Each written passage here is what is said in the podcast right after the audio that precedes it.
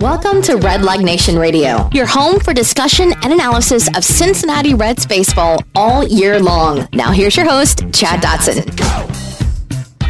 Hello everyone, welcome to Red Leg Nation Radio. This is episode number 173 of the best Reds podcast out there, if this is the only Reds podcast you listen to, anyway. I'm Chad Dotson, your host. Joining me again this week is my good buddy, big fan of the Reds, this guy, Jason Linden. How are you, Jason? I am well, and the Reds are my favorite baseball team. Well, it'd be a little strange if we got in here and talked about the Reds as much as we do, and they weren't your team, like if you were a Marlins fan or something. Did those exist? I heard the rumor that there is a Marlins fan somewhere. I've never seen one in the wild, but no. Regarding your intro, I think we can safely say to anyone who is listening that this is the very best Cincinnati Reds podcast that you are currently listening to. Oh, I think there's no doubt about that. I think it's a clear. We're clear winners in that category. Well, do we have to talk about the Reds now? I think that's how this normally goes, if I recall correctly. You know, last week I talked to Doug Gray, RedsMinorLeagues.com, and we did a deep dive into the Reds draft and who all the Reds drafted, and a lot of excitement there. I thought everybody seems to think the Reds had a good draft. The week before that, it was you and I, and we have a sort of a tendency to try to look at the glass half full when it comes to the Reds anyway, but we were a little overly optimistic at the time. I think it was just after the sweep of the Cardinals, and the Reds were one game below 500 and, you know, 2.5 games out of first or something like that, and it was exciting times, and things have really not gone very well since then, have they? I don't know what you're talking about. You refuse to concede that the Reds may not have won every game since we talked last. Yeah. Yeah. No, it's been less than good. Now, they've won what, maybe like 2 games since we last talked. I don't know if they've won 2. I think maybe just 1. It might be. Yeah, maybe 2. I was hoping it was 2, but I was like, well, I might, you know, because then they lost 9, and then they won 1, and then they lost 2 more. Yeah, you're really trying to be optimistic when you're trying to find a second win out of this stretch. You know, you're really trying to. That's a stretch, Jason. It is a stretch. I'm not as limber as I used to be. And you know what we've seen here over the last 10 days or 11 days, largely the starting pitching has collapsed entirely. And the offense has not been able to come back. And to me, it seems like as well, and I do want to talk about the starting pitching because I think that's the area of most importance and the area of there's possibly some movement happening right now. Yeah.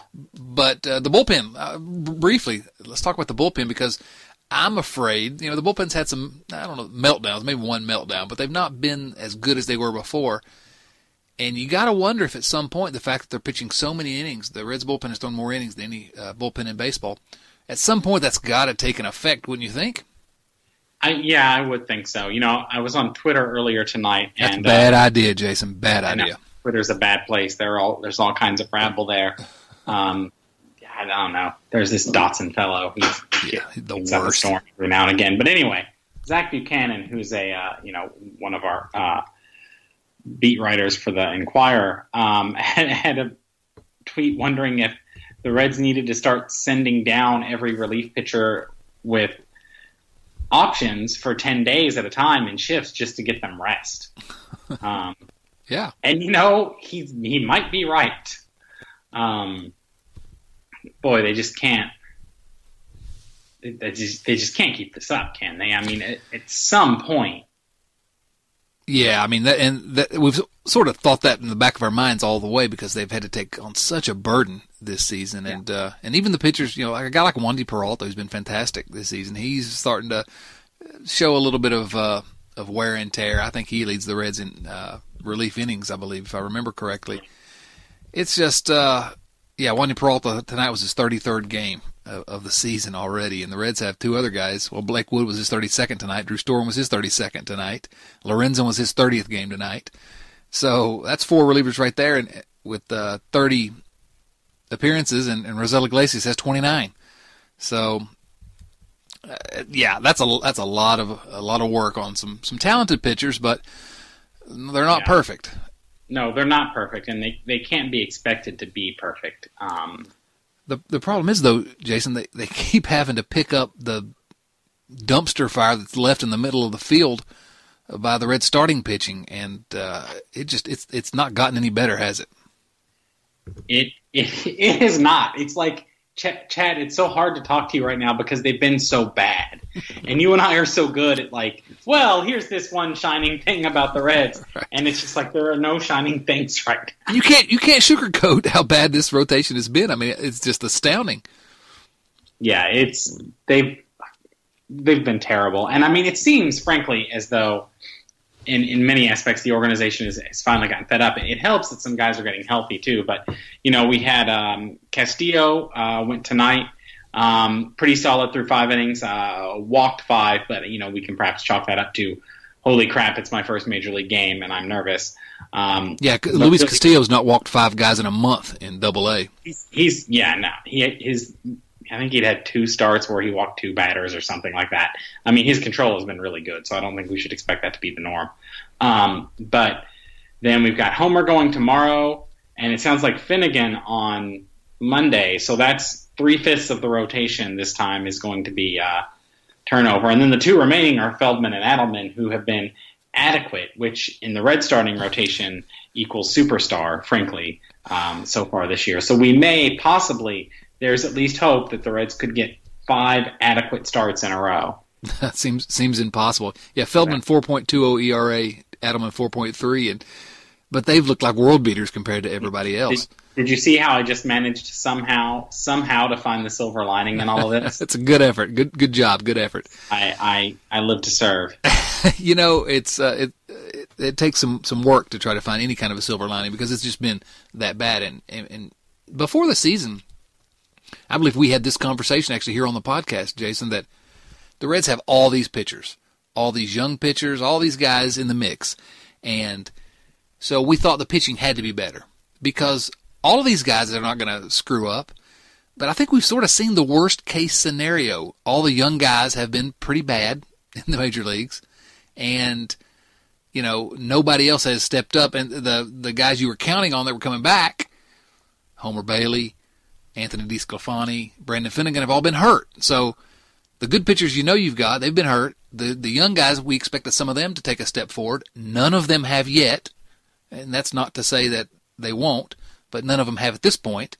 And so right. This is literally, I think, the worst-case scenario that we could have even – I couldn't have even imagined it. But before this season, this was – I think this is the worst-case scenario. I don't think it can get any worse, and I hesitate to say that.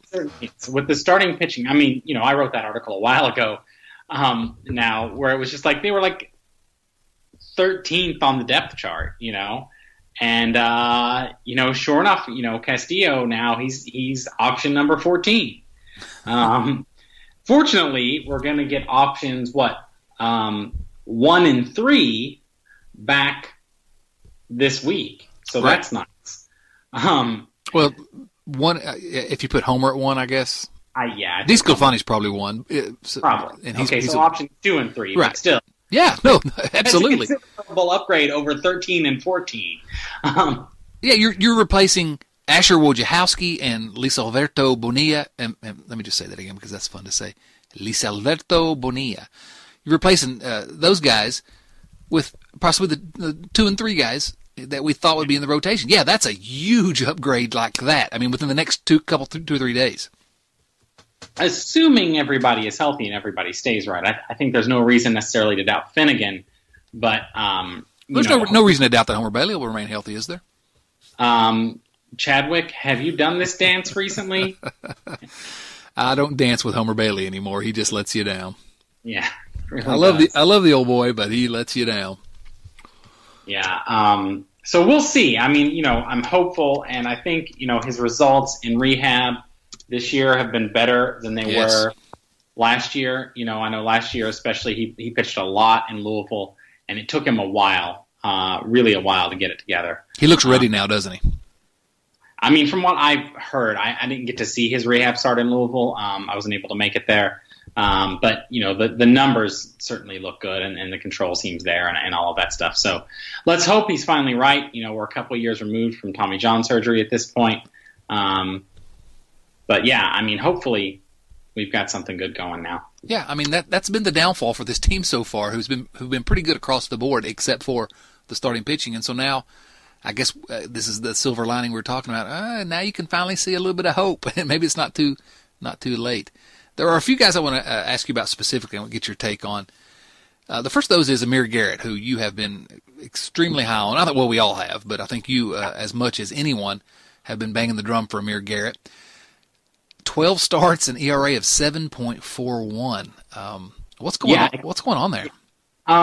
You know, he's probably out of whack mechanically. You know, I was actually, for another piece I'm working on, I'll go ahead and say this because it's on the record, and I doubt it'll make it into the piece anyway. But I was talking to Jeff Grappe today, who's the Reds head of player development, and he talked specifically about Amir being sent down. And basically, you know, he's gotten mechanically out of whack, and he needs to go work on that and get it fixed. And you can't really do that in the majors, you know, especially when you're a new guy like this. So he needs to do it down in the minor leagues. You know, he talked about how Amir really was quite dominant early on, and you know, just has kind of fallen off the wagon. I think with Amir, the thing that is encouraging, though, is that even as recently as a couple of starts ago, he is clearly capable of beating major league teams, right? Like, yeah, he has the stuff. Right. He not only has the stuff, but he's had starts where you have seen him apply it, you know, where when his mechanics are working correctly, he goes out there and you look at him and you say, well, there's a number two, number three level major league pitcher. Yes. There have been other times when he's been a disaster, but, you know, compare that with, say, Cody Reed or Robert Stevenson, who have only been disasters essentially. Right. You know, I still think Amir will get it lined out. You know, he has a reputation definitely as someone who's a very hard worker and very coachable, very willing to be coached. So I think there's a lot of reason to hope still with Amir. I'm nowhere near giving up on him because we have seen flashes of brilliance from him. And that was actually the question I was going to ask, and I knew your answer because it's the same as mine. Do you feel any differently about Amir Garrett than you did before the season? No. Yeah, I don't either. I mean, yeah, he's not had success, but it's his first taste, and we have seen those flashes. And when we see those flashes, he does. He looks fantastic, doesn't he? Yeah, he really does. I mean, when he's on, and that's what I saw even in Triple-A last year. It was just, you know, you get away with more in Triple-A, but he would have, you know, several games in a row where he was just lights out, and then he would explode for a game because his mechanics would get out of whack. And that's kind of what we're seeing at the major league level. It's just kind of maybe spiraling a little bit. Another guy that I wanted to talk about was it's sort of in the same circumstances as Amir Garrett, and that's Cody Reed, who got a taste last year. This year he's in big leagues, 6.43 ERA, not good. Only got one start, and it was a disaster. He's gone down to Louisville, and he's gone about his business, trying to work on everything he needed to work on, and you know, ERA of 2.36 after 9 starts in Triple-A, which looks pretty good. Still walking a few too many, but he's showing also some games. His most recent start, 6 innings, he struck out 9 guys, only walked 2. So he walked 5 the game before that, but we just won the game in 8 innings the game before that. So he's starting to get himself back in the conversation, I would think, and I look forward to seeing him back in Cincinnati sometime really soon. How do you feel about Cody Reed? I think he's very quickly approaching earning another shot, definitely. You know, I'll be intrigued to see kind of, I guess, how he does when he comes back up. But, you know, there's no reason to not give him another shot. If the current guys in the rotation hold the line, though, like, you know, Castillo's up. He certainly, I think, pitched well enough tonight to earn himself another start and see what we see. If those three hold, then I guess, you know, the question is, what do you do? Do you maybe send Adelman down? You know, Feldman, you have to think, even with things how they are, is still going to be trade bait because they know he's not going to be around next year.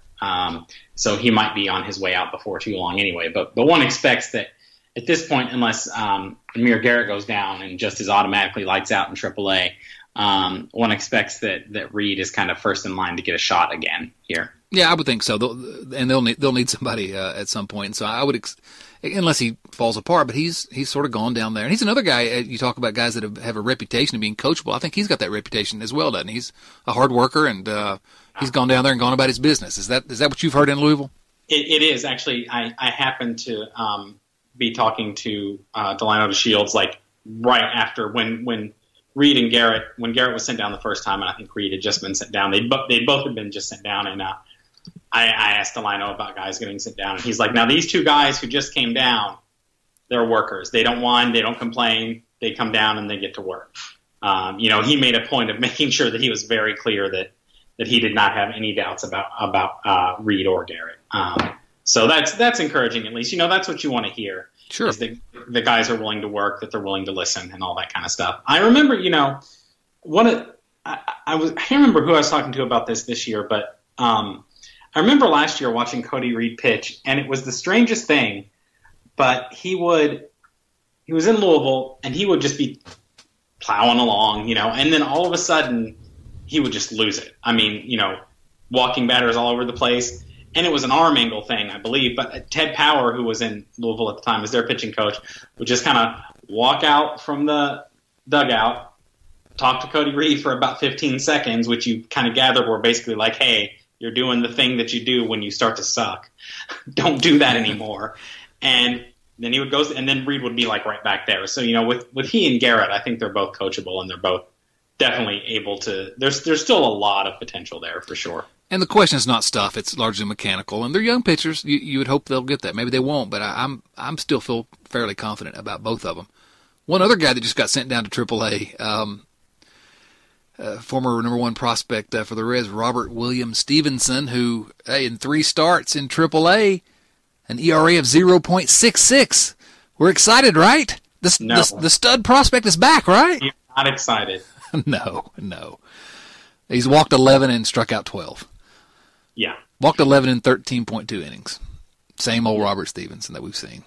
Yeah, I mean, the thing was like, I was there for his second start in Louisville, and he went 4 innings his first start down there because he was still getting stretched out.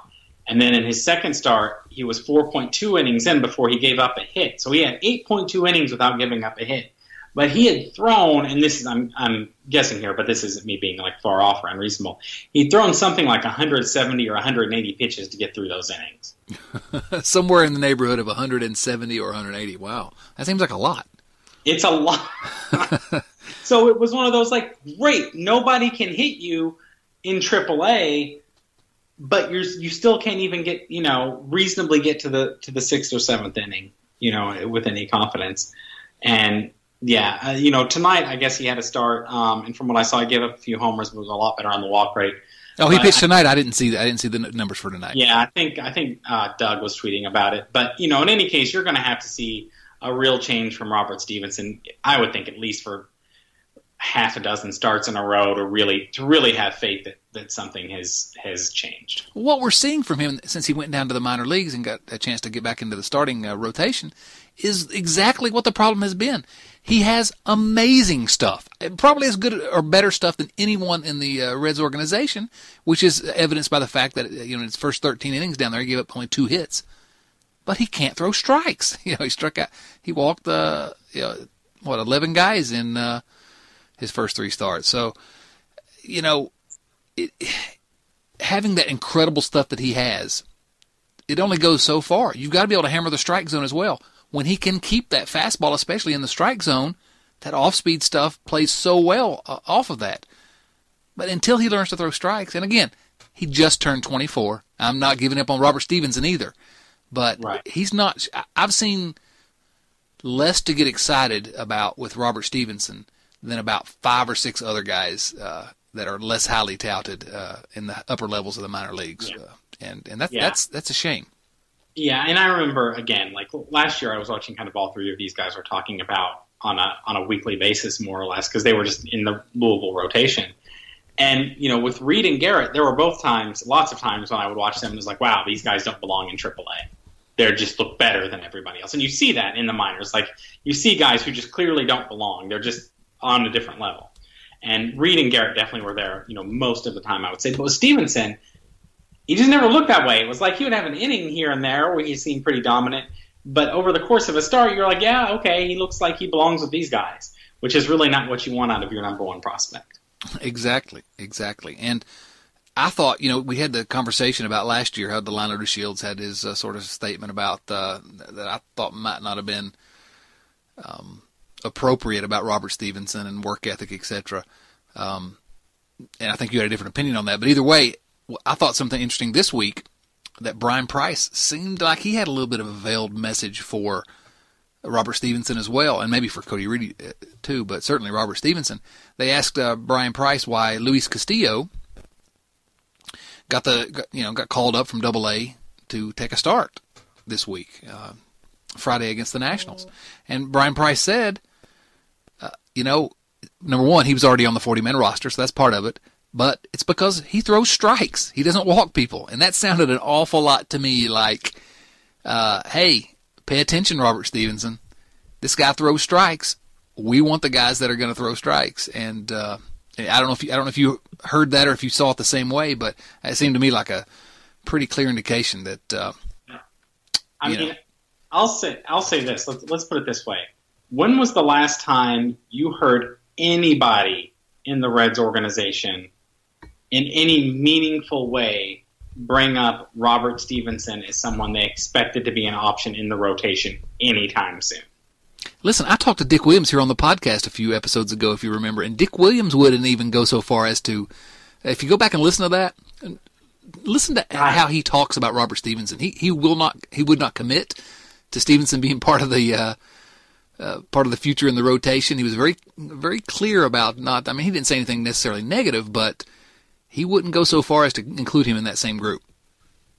Yeah, nobody is sort of, most people aren't going to like trash players in the media or whatever, but it seems pretty clear that Stevenson is sort of landed in the organizational doghouse, so to speak, and is kind of expected to show a little something before he's really going to get another look, which again, you can't blame them for. He's for all of the touting, he's never really had the results that you want to see. No, you talk about the flashes we saw from Garrett in the big leagues. We certainly saw that in Triple-A. Cody Reed has not been as successful in the big leagues, but we've seen him be dominant at times in Triple-A. Yeah. Stevenson has sort of been coasting along on the fact that he has better stuff than anybody, and he's a number one first-round draft pick.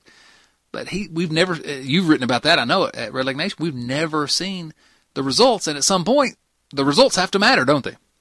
Yes. Exactly. At some point, the results have to matter. And that's really all you can say about it. It's put up or shut up time for Robert Stevenson, I think. Well, speaking of results and put up or shut up, I guess it's time for the crafty right-hander to shut up.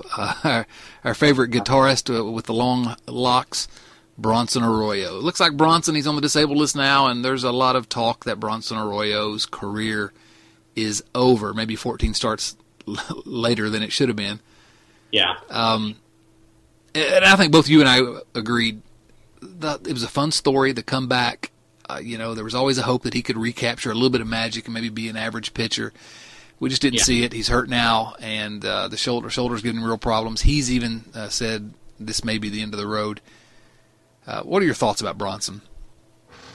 Yeah, what can you say? You have to love Bronson. That's just how it is. He's great. And, he did, frankly, he had a couple of starts where it was a little bit like watching the old Bronson. They were farther between than you really wanted. Right. I think for this year, he kind of did what they needed him to do, which was, I think they knew there was a lot of uncertainty with this rotation, and a lot of injuries piled up, and they needed someone where they could say, go out there and throw me 5 or 6 innings. And you might get lit up, whatever, but go throw 5 or 6 innings. And you know what? He did. He did. Most of his starts, he managed at least 5 innings, which is all they were asking for him. I never... I never had any complaints about Bronson in the rotation. You know, I think it's I think, you know, sometimes you get calls or whatever that it's like, oh, start all of the young kids and start them now and do it now. But you can't do that, because those are players you're trying to develop, and they're also human. So you can't just throw them against the wall every time if they're getting shelled and say, well, you just got to learn. That's not a good way to learn. You know, at some points you give, especially if you're trying to teach these guys who really, let's be honest, are kids. Like, you give them a shot, and if they don't do it, you say, okay, let's take a step back. You go back down to Triple-A. You see what you did here, figure it out, and then come back up. And, you know, sure, you only get so many chances, but you can't just throw everybody. You know, can you imagine what would happen if the rotation, say, right now was Reed, Stevenson, Garrett, Castillo, and, like, Adelman? What if all of those guys were in one of their downturns? What are you doing? You're not going to send them out there to throw 150 pitches because your bullpen is overtaxed. You can't do that with them. So you got to have guys up, you know, like Arroyo or even like Feldman, who you can be like, hey, go throw 5 innings. Go throw 6 innings at least. You're not coming out until then. And you know what? They've been around a while. They understand. And, you know, Arroyo especially knows this is the end of his career. He knows what he's there for. And they can do that. Like, you know, they can be reliable in that way at least. With young pitchers, you can't expect that from them until they show you they can do it. And then the story changes. Well, I think I agree with that in principle, but I do think that the Reds have not been, in my opinion, as proactive as they should have been with these young guys. If they let those guys pitch and they're all in one of their downturns, as you put it, well, it's exactly the same thing we're getting right now with the Asher Wojciechowskis and Lisalberto Bonillas and Bronson Arroyos of the world. It's not that much different. I give them a little bit of leeway because they do know more than I do about how to develop these guys. But on the other hand, I think they've missed an opportunity to let some of these guys at least try to learn at the big league level under the big league coaches and get a little bit of experience out of the way in a season that really doesn't matter. It doesn't matter if they lose. Now, maybe it matters if they're killing the bullpen and things like that. And I think there is a good point to be made about the reason the Reds have depended on guys like Feldman and Bronson Arroyo and some of these guys, even Adelman, really can throw in that, although I have no complaints about Adelman. Right. But I would have liked to see the Reds give Cody Reed more than one start. I would have liked to have seen them, maybe not send Garrett down this last time. Let him work his stuff out at the. Again, maybe there's things mechanically they feel like they can work on at AAA better. I get that, and I have a hard time questioning the Reds' decisions about development because they know more about develop. I hope they know more about developing pitchers than I do. But I wish they'd been a little more proactive. But I think maybe we're getting to that point now where we're going to start seeing some of that, because we might be. I will say, you know, normally you and I are very much in sync, but I'm actually going to disagree with you here, and here's why. I'm just going to go through some numbers. So Cody Reed right now has started 11 games in the majors and had 6 relief appearances. He's pitched 61 2/3 innings. He is walking 5 batters per 9 innings. His ERA is 7.15. Okay. Robert Stevenson has pitched, believe it or not, exactly the same number of innings. I had no idea as Cody Reed. I had no idea until just now. 8 of which came in, or he's had 8 starts. He's walking 5.1 batters per 9 innings. His ERA is 6.86. Amir Garrett has pitched 12 games in the majors.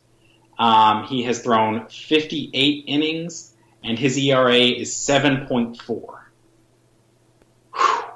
I mean, you know, I can't. If these guys were like down in the 5s, I would agree with you, because that's bad, but that's not. It's a dumpster fire every night. But boys, 7, 8. No, you can't do that. You can't throw that out there all the time. I think with a player that you're trying to develop, because I think, you know, if you just think about it in terms of when you're watching a ball game, and you know, let's say it's the 6th inning. Or the 7th inning, and you know your team's down 5-3. That feels like a baseball game, right? That's normal. Oh, okay, it was a little bit of a rough night for the starter, maybe, but it's not the end of the world. If it's like the 7th inning and you're down 8-3, that feels a whole lot different. And I think, you know, as much as it feels different for us watching the game, I'm sure it feels even more so for the guys who are throwing the baseball. And I'm sure that you get to a point where, I think as anybody does, where you worry that they're going to start to feel like, I can't do this. And the second they start to think, I can't do this, you got a whole nother ball of psychological problems. And I mean, I'm psychoanalyzing where I have no business psychoanalyzing. But I think, you know, that's kind of where I get on board with the Reds. And I think what we might be seeing, and what's happened over the course of the season, is Castillo and Molly now have progressed to a point where they kind of start to be in the picture. So, you know, there are only so many major league starts to go around, and we might start to get into kind of the competition thing where, you know, say Reed, Stevenson, and even maybe Garrett, it's like, hey, you want your spot, you better earn it back because these guys are passing you up. You know, Castillo tonight was imperfect, but he was better than we've seen from a lot of pitchers this year. Sure. And that last part, I agree. At some point, there's going to be a competition here, and somebody's going to have to rise to the top. I want to use 2017 to find out who those guys are. Where I disagree with you, and I love disagreeing. We need more of this, Jason. We're too much in sync sometimes. Bronson Arroyo, 7.35 ERA. Lisalberto Bonilla, 6.91 ERA. 7 games, 4 starts. We don't care about breaking those guys. Asher Wojciechowski, 6 games, 4 starts, 6.75 ERA. But you don't care if you break him. Okay, well, if you're not pitching Amir Garrett and Cody Reed, those are the two specifically. You know, Stevenson's got no case as far as I'm concerned. Rookie Davis, he's been hurt. And I'm not sure what kind of a case he has either. But Garrett and Reed specifically, maybe they work through their problems if you stick with them. Of course, they've given Garrett plenty of starts.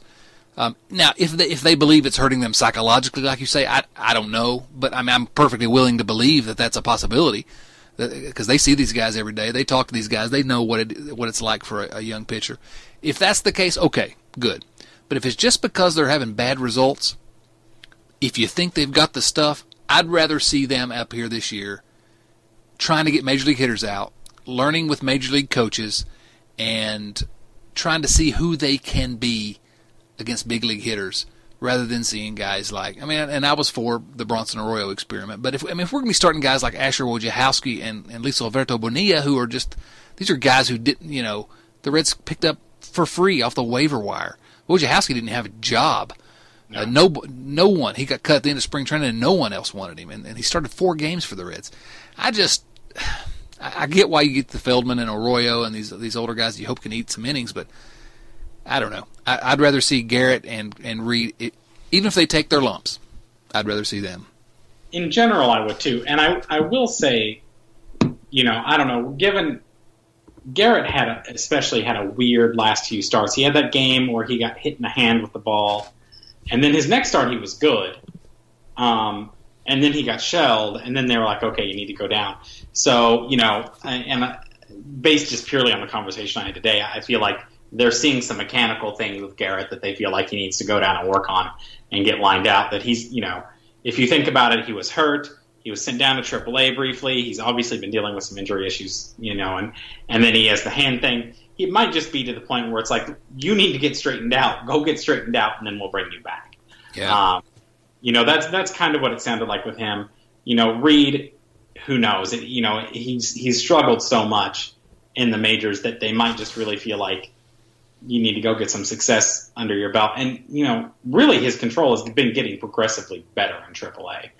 So that might be working, and I really feel like Cody Reed probably has another chance coming fairly soon. I hope so. We just this is the year.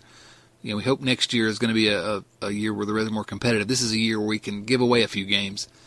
I don't want to do anything that's going to hurt any of these pitchers' long-term futures, but if the Reds can do that without harming their futures, this is a year to, if we got to blow a game or two or 10, well, we're doing that anyway. So, yeah. And I will say that my whole view on this is also colored by the fact that, as I've said a few times, I definitely trust the current administration. Right, I agree. In office a lot more than in the past, so I kind of assume that if they're doing something, even if it doesn't make sense to me, that they actually have a good reason. Yeah, and again, I'm perfectly willing to believe that because they've got more information than me, and for the first time in years, I have a little bit of respect for what this the current management, the administration is doing, and their perspective on things. I think they've got a good group in place, and so I'm like you. I'm willing to give them the benefit of the doubt, but on its surface, I question the use of the pitchers. Let me go back to Bronson just for a moment before we move on to some other things, because I do think we need to talk about Bronson Arroyo, the Cincinnati Red, now that the end of his career may be upon us. And I just think it's a fascinating career he had. I went back and looked at Red Leg Nation back in 2006 to see what we said about Bronson Arroyo when the Reds first traded for him. You remember the Reds traded the immortal Willie Mo Pena for Bronson Arroyo. And I went back to look at what we said, and we were not particularly impressed. As a matter of fact, some moron named Chad Dotson gave this analysis on the day of the trade. I'm unimpressed. I give Wayne Krivsky, the GM at that time, I give Wayne Krivsky credit for trying something to get pitching, but Arroyo is terribly overrated. He's a number 4 starter. So, and then the second act here of this little play is that Bronson Arroyo is probably a Reds Hall of Famer, don't you think? Oh, no question. Like, none whatsoever. If he's not a Reds Hall of Famer, it will be the biggest snub since Reggie Sanders. I mean, that first season after I said I was unimpressed and he's a number 4 starter, he had 6.8 wins above replacement. Yeah, I'm a brilliant analyst. What was it like? I'm looking at the stats. 2011 was a rough year, but boy, otherwise he was exactly the same every year. Like, he went out, he pitched 200 innings, he got it done. He just did, and it was remarkable and glorious. Well, yeah, he pitched 200 innings every season with the Reds that first time around, except for that 2011 you mentioned, and he only pitched 199 innings that year. Yeah, I mean, just consistent. And did you know he's number 6 on the Reds' all-time franchise list for games started? I know he's up there on everything. What's really startling to me is I feel like he's kind of up there on strikeouts, which is just a testament to longevity. Yeah, I didn't look up strikeouts, but I know he's tied with Johnny Vandermeer for number 6 in games started. If he wins one more game, he'd be tied for top 10 on the all-time franchise wins list, number 11 in innings pitched, top 20 for pitcher wins above replacement. I mean, that's, and a lot of that is longevity, but hey, that's a really good career. He's tied with Tom Browning in wins above replacement. Yeah, he was a good pitcher for, really quite a long time. Yeah, 6th. He is 6th all-time on the Reds in strikeouts. Wow, that surprises me. I missed that. He's at 1157. The next people he would pass, Jose Rijo and Johnny Vandermeer, are tied. They're about not quite 100 strikeouts ahead of him. Yeah, just a really good career, and I don't want it to get lost for the people who've sort of forgotten how good he was. I don't want this year where he's been bad. Yeah. I don't want that to cloud the sort of collective memory of Reds fans. Because this guy I think he's absolutely a Reds Hall of Famer. He's been one of the most interesting personalities around the team, and I think we need to be celebrating his career. No, the comeback didn't work out like we hoped, but it's a career that very few pitchers have had in Reds history, and so I'm always going to love me some Bronson Arroyo. Me too. I completely and wholeheartedly agree. Finally, we're back on the same page. Yeah, I mean, like I said, my belief is that this year Bronson Arroyo did exactly what was asked of him. And I kind of love him a little bit more for that, because I don't think Bronson Arroyo thought he was going to come out and be great. But essentially they were like, hey, you can pitch in the big leagues one more time, and we just need you to go throw some innings. And he's like, okay, I got it. And he did. And, I like to think that he had sort of the attitude about it that I would have in that circumstance. Which, he didn't even ask how much he was making this year. He just assumed it was league minimum. When he signed a contract, He didn't even ask. He was just like, hey, I'm 40 years old. You're going to give me a chance to pitch in the big leagues? Yes, absolutely. This is what I do, and I'm going to try to hang on to it which is what I think I would do if I were in the big leagues, which there was never any danger of that. But, sure, I want to keep pitching. And I always felt like when he was with the Reds before, he was a guy that was good. I called him at one time the right-handed Jamie Moyer. I thought he'd pitch until he was 46 because he didn't depend on, sheer overpowering people. And I guess the injuries have caused that not to happen. But I was hopeful and love that guy. Yeah, I thought too, you know, I even said at the beginning of the season there was a chance he kind of just morphed into Bartolo Colon or Jamie Moyer or whatever, where it's like, if the arm was healthy, and it seems like the arm is really, really not healthy. But, you know, like we said, there were a couple of times where we saw where the arm was working pretty good, and we saw some flashes of old Bronson who could go out and give you 6 innings, and that was about all he could give you, but he'd give you 6 quality innings every time. But, yeah, the injuries are just catching up to him, and it's too bad, but, you know, we still love you, Bronson. Absolutely. Absolutely. So anything else you want to say about this pitching staff other than, again, that silver lining we were talking about earlier? I think within the next few days it's going to get, well, hopefully it's going to get much better. Go up. It can't get worse. It can't. That's true. That is true. Look at all. It's only going to get better. It's only going to get better. This is what I keep telling myself. Well, I hope you're right. I believe so, but wait and see. Luis Castillo tonight, good start. And his good debut for sure. Major League debut, and so we'll see how Homer does tomorrow. All right. Well, you know, before we wrap this thing up, what about this offense? It continues to be a pretty good offense, doesn't it? It continues to be a pretty outstanding offense, really. Yeah. The improbable Scooter Gennett hit his 10th home run tonight. You say improbable, I say immortal. Well, that too. Giving the Reds 5 players with 10 or more home runs. Zach Cozart sitting there ready to join them as soon as he comes off the disabled list is hanging out at 9. Yeah. Votto and Shebler pushing for the league lead in homers, depending on, you know, what day of the week it is.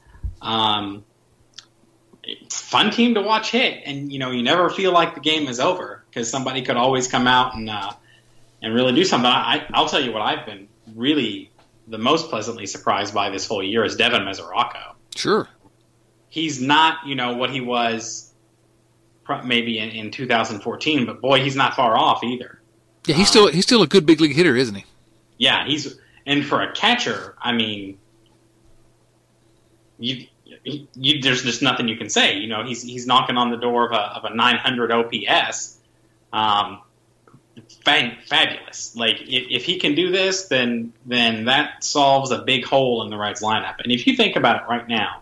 You know, you can go through a stretch in the lineup, and when like Cozart's healthy, where you have to face like Joey Votto, Zach Cozart, Eugenio Suarez, Scott Shebler, Adam Duvall, and Devin Mesoraco, and then maybe Scooter Gennett is starting that day too. Boy, not very many weak spots. There are no weak spots in that. I mean, you know, all of a sudden, you know, Jose Peraza or Billy Hamilton gets easier to hide. When everybody else is hitting like that, you know, I'll make a comparison here that in person many people would shoot me for. But, it, you know, it kind of reminds me a little bit of the Big Red Machine where, you know, Cesar Geronimo or Davey Concepcion didn't really have to hit because everybody else was. If everybody hits, then, you know, if you got 6 guys, 5 or 6 guys hitting at 20% or better above league average, which is basically what the Reds have right now, and you really don't have to worry too much about the other couple slots in your batting order. Everyone that's listening to this, I want you to go to Twitter, at Jason Linden. At Jason Linden, I want you to tweet at him, asking him why in the world he just compared the 2017 Cincinnati Reds to the Big Red Machine. Because he did. I can't explain it, but he did, so I want everybody to mock him about that. Yes, please. I do love to be mocked. It's true. And you're getting used to it. No, but, you know, joking aside, that's a strong lineup, and it's not showing very many signs of letting up. Really, really pleased with what the Reds are getting out of their lineup, with the exception of Peraza, and I'm disappointed in my boy Billy Hamilton so far. But that's another topic for another time, possibly. But Scooter, you know, at some point, do you think about Scooter over Jose Peraza? Yeah, maybe. Scooter's just 27. Yeah, that's hard to, you know, it's hard to say because, you know, for the last couple of years, Scooter really wasn't that good. And he still doesn't draw very many walks. It's, you know, it's, yeah, I mean, not he's the not a does, player, but, you know, I think the thing about Scooter and the thing I'll say is that he definitely feels like the first guy off the bench to me. No question. Because, you know, throughout his major league career, he's never been a disaster. Yeah.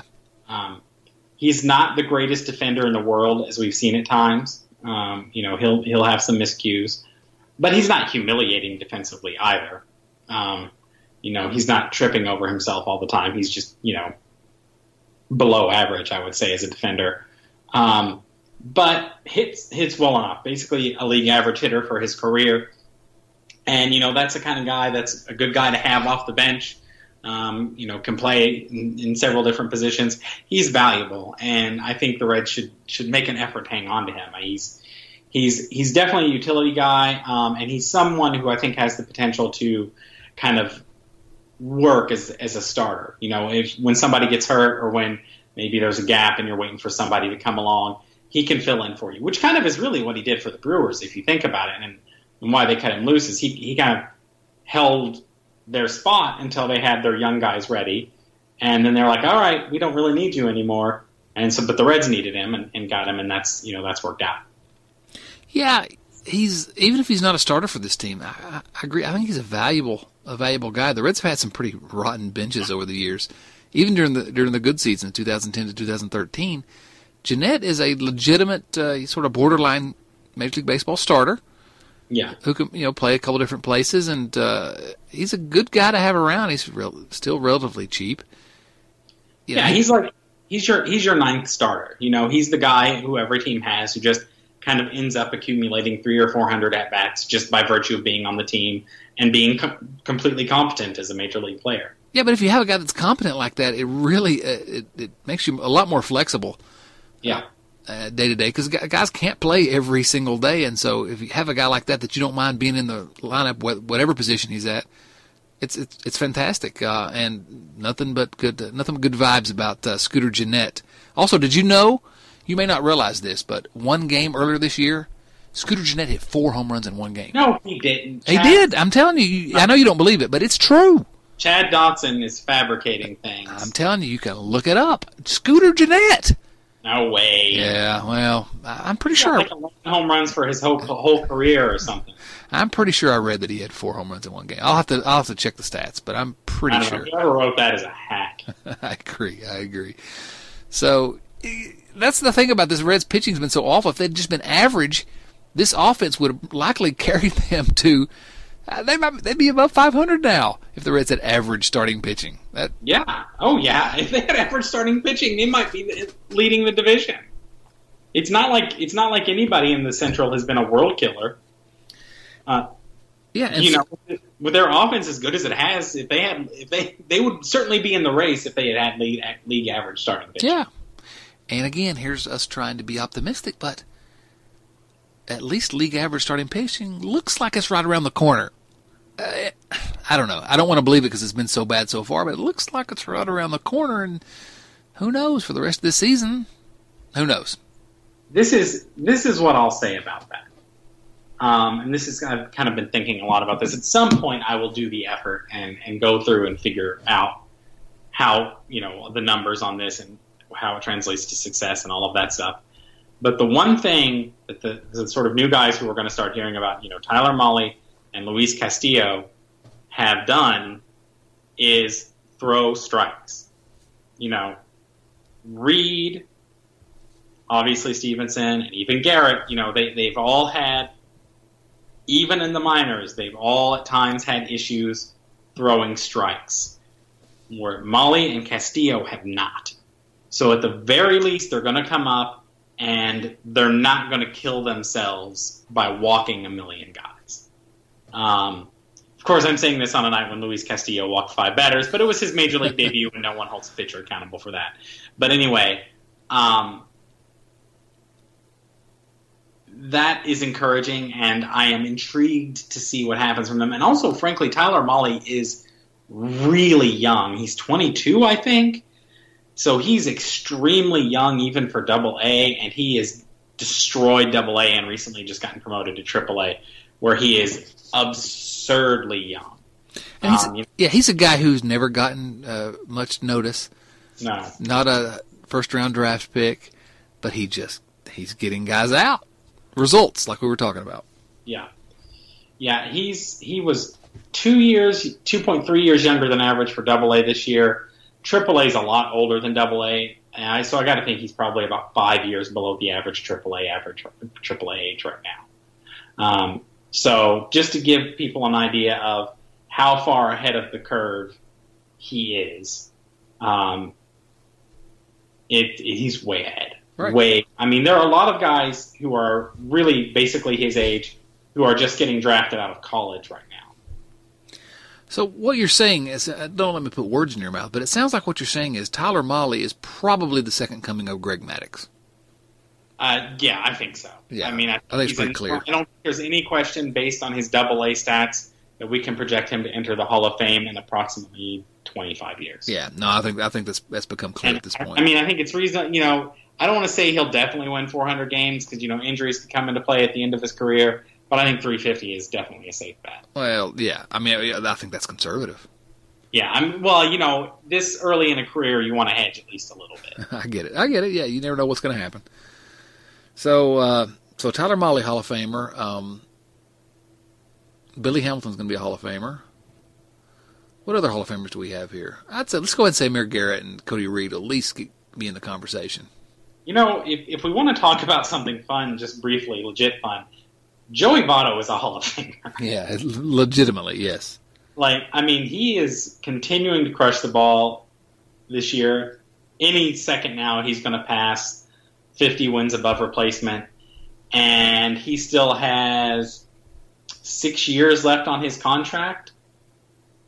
You think Joey Votto can get another 10 to 15 wins above replacement in 6 years? Because I sure do. Oh, absolutely. I don't think there's any question.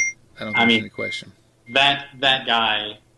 Barring injury. Going to the Hall of Fame, and I will be there when it happens.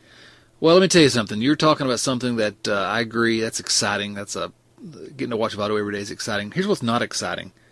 Looks like your old Red Legs just lost another game. Yeah, I saw that too. Yeah, as we're recording this, that's the first game of the series against the Nationals, and the Reds lost in the 10th inning. 6-5, blew another lead. Oh, mercy, Jason. I only assume that Homer Bailey will throw his third no-hitter tomorrow. Oh, man, can you imagine? Wouldn't that be a lift? Oh, wow. That'd be something. I'll take 6 innings of, two-run ball. That would also work. Got 5 innings of two-run ball tonight and still lost. But... Thanks for raining on my parade, Jason. That's the old Reds. Things to be optimistic about, but... Oh, they're losing a lot of games right now. They are losing a lot. Well, I'm hopeful that the wins are going to start coming very soon. These pitchers are going to bring us back. These new guys like Homer Bailey are going to bring this Reds team back. I guess. Sure. Listen, it can't get worse. Now we lost 12 of their last 13. Oh. All right, well, I got to go and bang my head against the wall, so let's go ahead and wrap this up. Any final thoughts, anything you want to add, Jason? I'll just say, just to close it out, Joey Votto is perfect. When you get down on these Reds, just think about Joey Votto because he is perfect. You can quote Jason on that one.